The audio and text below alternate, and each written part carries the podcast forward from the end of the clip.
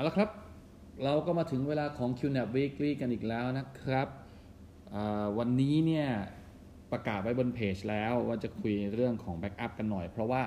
ถ้าเราพูดถึงเรื่องของ NAS แล้วนะครับ Network Attached Storage แล้วเนี่ยเราต้องนึกถึงเรื่องของการเอาใช้ในฐานะแบ็กอัพก่อน เพราะว่ามันเป็นอุปกรณ์ที่มี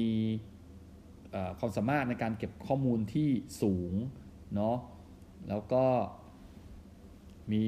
ระบบที่เราเรียกว่า RAID นะครับ R A I D นะฮะ Redundant Array of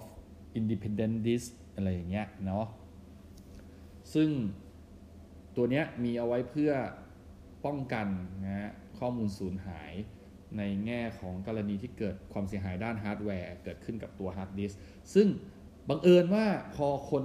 รู้ว่าเฮ้ยเลดมันทำอันนั้นอันนี้ได้ เราก็จะคิดว่าการมี NAS แล้วเนี่ยจะทำให้ข้อมูลเนี่ยไม่มีทางสูญหายไปตลอดการ ซึ่งจริง ๆ แล้วมันไม่จริงเลยนะครับ NAS เป็นเพียงแค่หนึ่งในมาตรการนะฮะที่จะทำให้เราป้องกันการสูญหายของข้อมูลได้ แต่ว่ามันแค่ช่วยในบางเรื่องบางด้านเท่านั้นเองนะครับ ทีนี้มาทำความเข้าใจกันก่อนว่าเป็นยังไงดีกว่า ก่อนอื่นผมอยากให้ทำความเข้าใจก่อนนะครับว่าอะไรคือสาเหตุเนาะของการทำให้ข้อมูลมันสูญหาย อันดับที่เจอบ่อยๆเลยเนี่ยก็อย่างเช่นเผลอเซฟทับคือทำข้อมูลนี่แหละ แล้วก็ดันทะลึ่งเซฟทับเอาข้อมูลในสิ่งที่มันไม่ใช่ไปชะไปทำอย่างเช่น เขียนไฟล์ Word อยู่ดีๆ แล้วทำงานเรียบร้อยเสร็จ แล้วเอ้ยจะต้องทำไฟล์ Word ตัวใหม่แต่ต้อง Copy ข้อมูลงานเดิมมาใช้แต่ดันทะลึ่งลืมเซฟเป็นชื่อใหม่เซฟทับของเก่าซะงั้นนะฮะก็มีหรือว่าเผลอลบไปก็มีนะครับรู้เท่าไม่ถึงการกดลบผิดอันอย่างเงี้ยก็เป็นไปได้นะครับ มีแฮกเกอร์เข้ามาช่วยลบให้ หรือคนอื่นเผลอไปลบของเราก็เป็นไปได้เช่นกันเนาะแล้วก็อาจจะมีความเข้าใจผิดบางอย่าง เช่น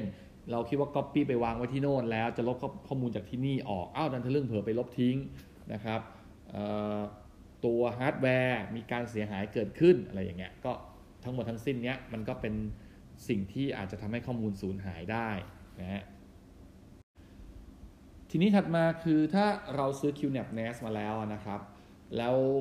มันช่วยอะไรในเรื่องของการป้องกันข้อมูลสูญหายได้บ้าง อันนี้ก่อนอื่นเลยเนี่ยเข้าใจก่อนว่าตัว NAS นะครับ ถ้าเราซื้อผมแนะนำว่าเราซื้อรุ่นที่เป็น 2 bay ขึ้นไปนะครับ แล้วก็เอามาทำ RAID นะ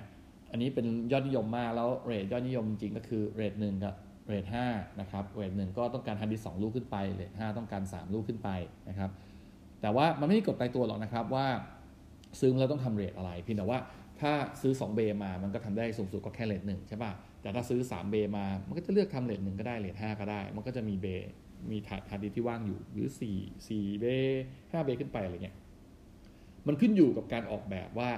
เราอะอยากจะใช้ RAID อะไรบ้าง เอาไปทำอะไรนะครับ เอาเป็นว่าถ้าเป็นผู้ใช้งานทั่วๆไปอะเราซื้อ2 bay มาก็ทำ RAID หนึ่งซื้อ 3 หรือ4 bay มาเนี่ยเราก็ทำ RAID ห้านะครับ เราไม่ได้ใช้อะไรซับซ้อนเป็นผู้ใช้งานองค์กรอยู่แล้วเราก็ RAID ตัวเดียวนี่แหละ แต่ถ้าเกิดเป็นระดับองค์กรบางทีเขาอาจจะมีหลาย RAID นะครับ RAID หนึ่ง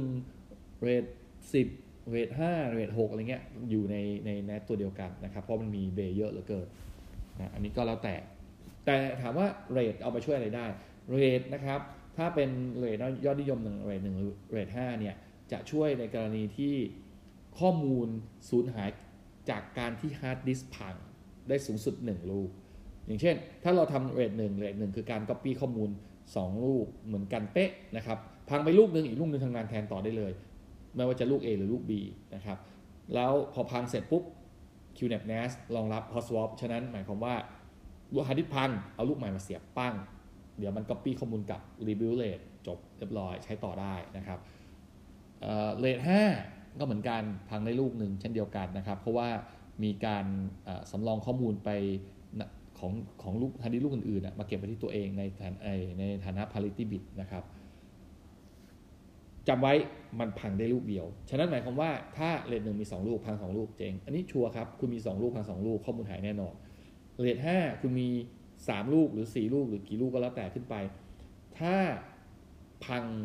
สองลูก ก็หมายความว่ามันไม่มีข้อมูลมากพอที่จะเอาไปกู้ข้อมูลของลูกที่พังได้นะครับก็ยังพัง ถ้าต้องการแบบชัวร์ๆอย่างน้อยพังได้ 2 ลูก คุณต้องใช้เรท6แล้วคุณต้องมี NAS ที่มีอย่างน้อย4เบย์ ปกติแล้วคนทั่วไปนะครับ ไม่ค่อยได้ใช้ขนาดนั้นนะเพราะว่าป้องกันเกินนะ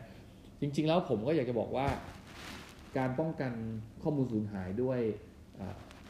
ด้วย RAID เนี่ยมันก็ทำได้ประมาณหนึ่งนะครับ ส่วนใหญ่แล้วเนี่ยเขาไม่ได้ป้องกันเพียงแค่ว่าข้อมูลสูญหาย แล้วฮาร์ดดิสก์พังไว้ลูกนึงแล้วข้อมูลสูญหายแล้วแฮปปี้หรอกนะส่วนใหญ่แล้ว RAID เนี่ยจะถูกทำขึ้นมาในแง่ของป้องกันข้อมูลสูญหายส่วนหนึ่ง แต่อีกส่วนหนึ่งเนี่ยเพื่อให้ตัวระบบยังสามารถทำงานต่อไปได้ โดยไม่มีปัญหาอะไรมากกว่านะครับ อย่างที่ผมบอกRAID หนึ่งฮาร์ดดิสก์พังลูกหนึ่งอีกลูกหนึ่งทำงานต่อได้ลุยต่อเลยจ้า ไม่ต้องกู้ข้อมูลใดๆทั้งสิ้นใช่ป่ะ RAID ห้าเหมือนกันถ้าพังไปลูกหนึ่งก็ไม่ต้องกู้ข้อมูลใดทั้งสิ้น ยังสามารถทำงานต่อไปได้ ใช้งานต่อไปได้เลยนะครับเปลี่ยนลูกใหม่ใส่เข้าไป Rebuild RAID เป็นอันจบ แต่ว่าปกติแล้วเนี่ยก็มีคำแนะนำกันอีกเช่นกันว่า ถ้าเกิด RAID เป็นพังนะครับแล้วกำลังรีวิวเรทอยู่ ไม่ควรจะเขียนข้อมูลอะไรเพิ่มเข้าไปอย่างมากนะครับ ควรจะทำแค่ในแง่ของอ่านอย่างเดียวมากกว่า อันนี้จะดีที่สุดนะครับ และที่สำคัญที่สุดเลยนะครับ ต้องทำเข้าใจนิดนึง RAID ไม่ได้ป้องกันข้อมูลสูญหาย อันเกิดจากการเผลอเซฟทับเผลอลบทิ้งไป ฟอร์แมตไปซะแล้ว มีแฮกเกอร์มาลบให้อะไรพวกนี้ไม่ได้ช่วยอะไรเลยนะจ๊ะถ้าอยากจะป้องกันข้อมูลสูญหาย จากกรณีต่างๆ ที่พูดถึงเมื่อกี้ไปนะครับ คุณต้องทำการสำรองข้อมูลหรือ Backup นะครับ ซึ่งการ Backup หมายความว่าคุณจะต้องมีข้อมูลชุดนั้นอย่างน้อยๆ 2 ชุดขึ้นไปนะครับ แต่ว่า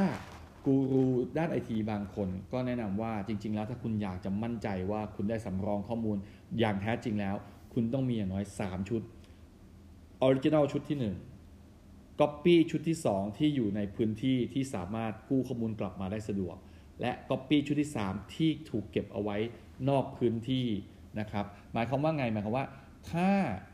ข้อมูลเผื่อเผลอชิบหายสูญหายไปนะครับ ข้อมูล Copy ชุดที่2เนี่ยจะเป็นตัวที่กู้ข้อมูลกลับมาได้รวดเร็วที่สุด แต่เนื่องจากว่ามันอยู่ในพื้นที่เดียวกับข้อมูลชุดแรกใช่ไหมถ้าเกิดมีปัญหาอย่างเช่น ภัยพิบัติธรรมชาติ ซึ่งถล่มโครม อุปกรณ์เก็บข้อมูลของ Copy ชุดที่ 1 ชุดที่ 2 พังทั้งคู่ นั่นคือความชิบหายครับ เราจึงต้องมีชุดที่ 3 ที่ถูกเก็บเอาไว้นอกพื้นที่อีกหนึ่งอย่างน้อย 1 ชุด เพื่อที่จะป้องกันกรณีที่ข้อมูลสูญหายจากเหตุอันไม่คาดฝันเหตุอันที่เป็นเหมือนกับปาฏิหาริย์ที่ไม่น่าจะเกิดขึ้นแต่มันก็เกิดขึ้นได้เขาถึงเรียกอุบัติเหตุไงนะครับต้องเป็นแบบนั้น ฉะนั้นปกติแล้วเนี่ยสมมุติว่าถ้าเกิดคุณเก็บข้อมูลอยู่ใน NAS การสำรองข้อมูลก็จะเป็นแบบนี้ครับ Copy ชุดที่ 2 ที่ผมพูดถึงที่บอกอยู่ในพื้นที่เดียวกันนั้นนะ่ะปกติเราก็จะใช้ฟีเจอร์ง่าย ๆ อย่างเช่น Copy ไปวางไว้ในลูกอื่น หรือไปวางไว้ในโฟลเดอร์อื่นอย่างเงี้ยขั้นต่ำทำแค่นี้ แต่ว่ามันก็จะยุ่งยากใช่ไหมเพราะว่าทำไงอะตั้งเวลา Copy หรอ แล้วมันจะมั่นใจได้ไงว่ามันเป็นชุดใหม่สุดเสมอ Sync ข้อมูลไปยัง NAS ตัวอื่นหรอ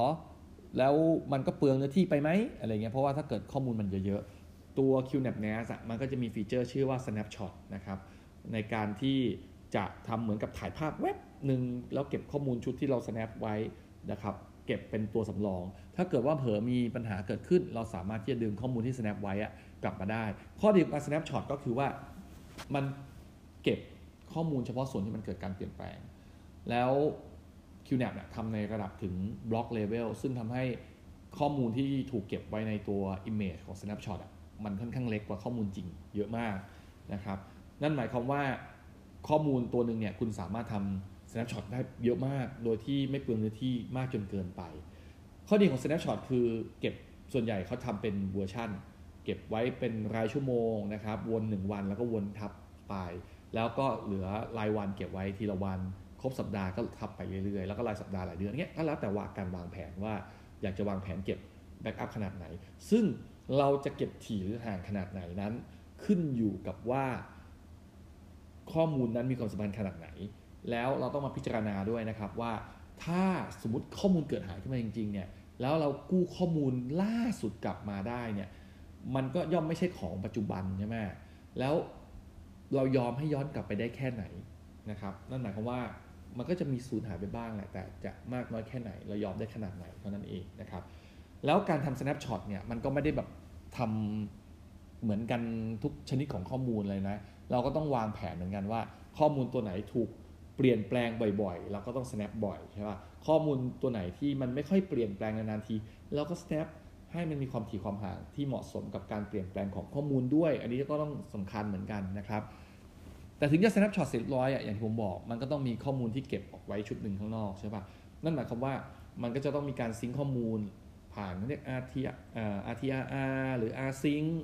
หรือว่า FTP ไปเลยก็ได้แล้วแต่นะครับ ซึ่งก็อาจจะทำเป็นรายวันนะทำตอนคืน ตอนไม่มีใครข้อมูลไม่ยุ่งข้อมูลแล้วก็มันออกไปวางไว้ที่อื่นนะครับ ข้อเสียของอันนี้ก็คือว่าข้อมูลมันจะออกมาแบบเต็มๆใช่ป่ะ แล้วก็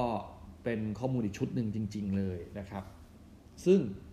ใช้เวลานานกว่าจะ copy เสร็จ ใช้พื้นที่เยอะนะ ส่วนใหญ่แล้วเนี่ยพวกระดับองค์กรจำเป็นต้องใช้ต้องทำกันเพราะว่าเพื่อให้มั่นใจว่าข้อมูลมันมีอยู่นอกสถานที่จริง ๆ คนทั่วไปอาจจะไม่ได้ใช้ถึงขนาดนั้น แต่ว่าก็จำเป็นก็ทำนะครับ ส่วนคนทั่วไปนะถ้าถามว่าจำเป็นต้องแบบว่ามีข้อมูลเก็บออกไปไว้ข้างนอกเลยนั่นไหมแนะนำฮะแอปพลิเคชันใน QNAP NAS ชื่อว่า Hybrid Backup Sync สามารถซิงข้อมูลไปยัง Cloud Storage ชื่อดังๆของเราที่เรารู้จักกันดี ไม่ว่าจะเป็น Dropbox Google Drive หรือว่า OneDrive เนี่ย สามารถใช้ได้หมดเลย ใครที่ซื้อพื้นที่เอาไว้เยอะๆอะยิ่งสบายใช่ป่ะ ใครที่สมัครบริการ Office 365 เอาไว้ เราจะมี OneDrive Personal นะ1เทราไบต์ให้เก็บข้อมูล ฉะนั้นหมายความว่าคุณสามารถเก็บข้อมูลได้เยอะมาก แน่นอน1เทราไบต์อาจจะไม่มากพอสำหรับคนที่ใช้ NAS ลูกใหญ่ๆเนาะเก็บฮาร์ดดิสก์เยอะๆ อย่างผมเนี่ยนะผมมีฮาร์ดดิสก์อยู่ประมาณ21เทราไบต์ ฉะนั้นไม่พอเก็บครับ แต่ว่าเราก็ต้องคิดดูสิว่า ข้อมูลอะไรที่สำคัญที่สุดนะครับอย่างเช่นไฟล์เอกสารไฟล์รูปโน่นนี่นั่นที่มันจำเป็นสุดๆจริงๆอะ่ะเราก็ค่อยโยนมันขึ้นไปบนบน Cloud เพราะว่าถ้าเกิดเราถ้าผมซื้อ Cloud จริงนะ20เทราไบต์นะเดือนหนึ่งเดือนหนึ่งนี่เป็นหมื่นอะจ่ายไม่ไหวใช่ป่ะ แต่ว่าถ้าเกิดแบบเราได้หนึ่งเทราไบต์บนวันไรฟ์เงี้ยพวกไฟล์เอกสารสำคัญเกี่ยวกับงาน หรือว่าไฟล์รูปที่ผมไปถ่ายตอนเที่ยวจริงๆเนี่ยอาจจะมีไม่เยอะมากเพราะที่เหลือเป็นพวก พวกไฟล์วิดีโอนะครับพวกที่โหลดมาพวกเพลงอะไรอย่างเงี้ยหรือพวกไฟล์เกมที่แบบเก็บไว้พวกรอมต่างๆเนี่ยผมเก็บไว้เนี่ยก็ไม่จำเป็นหายก็ช่างมันนะก็โอเคเราก็ไม่ต้องเก็บไฟล์รูปสำคัญสำคัญที่มันแบบเป็นโมเมนต์ครั้งหนึ่งในชีวิตของเราอะไรเงี้ยที่เราไปเที่ยวมาไปอเมริกาไปยุโรปไปอะไรเงี้ยมา อยากเก็บเอาไว้อะเราก็โยนขึ้นไปนะครับ แต่จริงๆรูปพวกเนี้ยเราถ้าเราไม่ซีเรียสนะไม่จำเป็นต้องเก็บไว้ในแนนหรอกครับ ไปสำรองไว้ที่อื่นก็ได้ เช่นพวก Google Drive เอ่อ Google Photo เนาะที่ถ้าเราเก็บความละเอียดสูงเนาะไม่ใช่ความละเอียดต้นต้นฉบับเนี่ยเก็บได้ไม่จำกัดก็เก็บไปตรงนั้นแทนก็ได้ประหยัดพื้นที่บน NAS ได้เยอะแยะไปนะฮะแล้วก็ได้แหละครับมันไม่มีวิธีเดียวสมบูรณ์แบบเนี่ยทำ RAID มันช่วยป้องกันข้อมูลสูญหายกรณีที่ฮาร์ดดิสก์พังเนาะแล้วก็ช่วยให้เครื่องอะมันทำงานได้ต่อเนื่องถึงแม้ฮาร์ดดิสก์จะพังไปนะครับ แต่ถ้าเกิดเผลอลบไปมันก็ช่วยอะไรไม่ได้ มันก็ต้องผสมผสานวิธีการสำรองข้อมูลเอาเรทมาช่วยกับ snapshot มาช่วยกับการทำ rsync rtrr หรือว่าทำ ftp โยนข้อมูลไปนั่นไงมันต้องสลับ มันไม่ใช่ผู้ผิดไม่ใช่สลับ มันต้องเสริมกันละกันนะครับ จริงๆแล้วอะถ้าเกิดข้อมูลที่เราเก็บมันไม่ได้เยอะมากขนาดเอาขึ้นคลาวได้หมดไม่หมดอย่างเงี้ย เราสามารถเก็บข้อมูลขึ้นคลาวได้หมดเลยเลยแทบจะไม่ต้องทำเลยนะครับ เพราะว่า ถ้าเราทำการ real-time sync ขึ้นไปบน cloud ตลอดเวลาแล้วเรา sync ไปเรียบร้อยแล้วเนี่ยนะข้อมูลล่าสุดของเราแทบจะอยู่บน cloud ตลอดเราสามารถกู้กลับมาใช้ได้ต่อเนื่องอยู่แล้ว เพียงแต่ว่าถามว่าทำไมเราต้องทำ RAID เพราะว่ายังไงก็ตามการดึงข้อมูลใหญ่ๆจาก cloud กลับมาที่เรา มันใช้เวลานานไงนะครับแต่ถ้าเกิดว่ามันอยู่ใน RAID มันอยู่ใน NAS ที่อยู่กับเราเลยเนี่ยการเข้าถึงข้อมูลมันเร็วกันเยอะ นั่นเป็นอีกจุดหนึ่งไง คือที่ผมพูดก่อนหน้านี้พูดถึงสำรองข้อมูลอะเราจะยอมที่จะย้อนข้อมูลกลับไปไกลได้แค่ไหนที่สุดที่เราจะโอเค หายไปนิดหน่อยช่างมัน กับอีกอันนึงคือ เมื่อเกิดปัญหาเกิดขึ้น ข้อมูลหายหรืออะไรก็ตาม จะยอมได้แค่ไหนที่ต้องรอใช้เวลาในการรอเพื่อจะกู้ข้อมูลกลับมา อันนั้นก็เป็นอีกหนึ่งปัจจัยที่ทำให้เราต้องตัดสินใจว่าเราจะใช้วิธีไหนในการสำรองข้อมูลบ้างนะครับ ซึ่งนั่นแหละถ้าเกิดเป็นคนทั่วไปนะครับบุคคลธรรมดาทั่วไป ก็อาจจะไม่ต้องขนาดนั้นรอได้ล้วมั้งอะไรเงี้ยก็อาจจะใช้เลือกวิธีอื่นนะครับที่ไม่ต้องใช้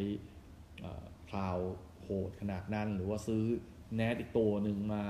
วางไว้ข้างนอกแล้วก็ทำ R ที่ R sync ไปไว้ที่ตัวโน้ตอาจจะไม่ต้องขนาดนั้น ก็โยนมันขึ้นบนคลาวไปง่ายๆกว่าไหมอะไรเงี้ยนะครับวันนี้ก็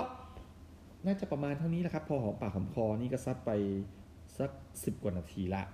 นะครับ เดี๋ยวสัปดาห์หน้าเรามาคุยกันใหม่ เรื่องอะไรนั้น เดี๋ยวรอติดตามแล้วกันถ้านึกออกว่าอยากจะพูดเรื่องอะไร เดี๋ยวแปะไว้บนเพจนะครับ แต่ถ้าเกิดมีคนสนใจอยากจะแนะนำเนาะก็ไปทิ้งข้อมูลไว้ใน inbox ก็ได้ไปไปข้อความไว้ใน inbox หรือว่าในเพจก็ได้ว่าอยากให้คุย q n a p n a s เกี่ยวกับเรื่องนี้หน่อยนะครับแล้วเดี๋ยวจะพิจารณาดูว่าเราจะเก็บมาคุยกันได้ไหมใน q n a p Weekly ครับ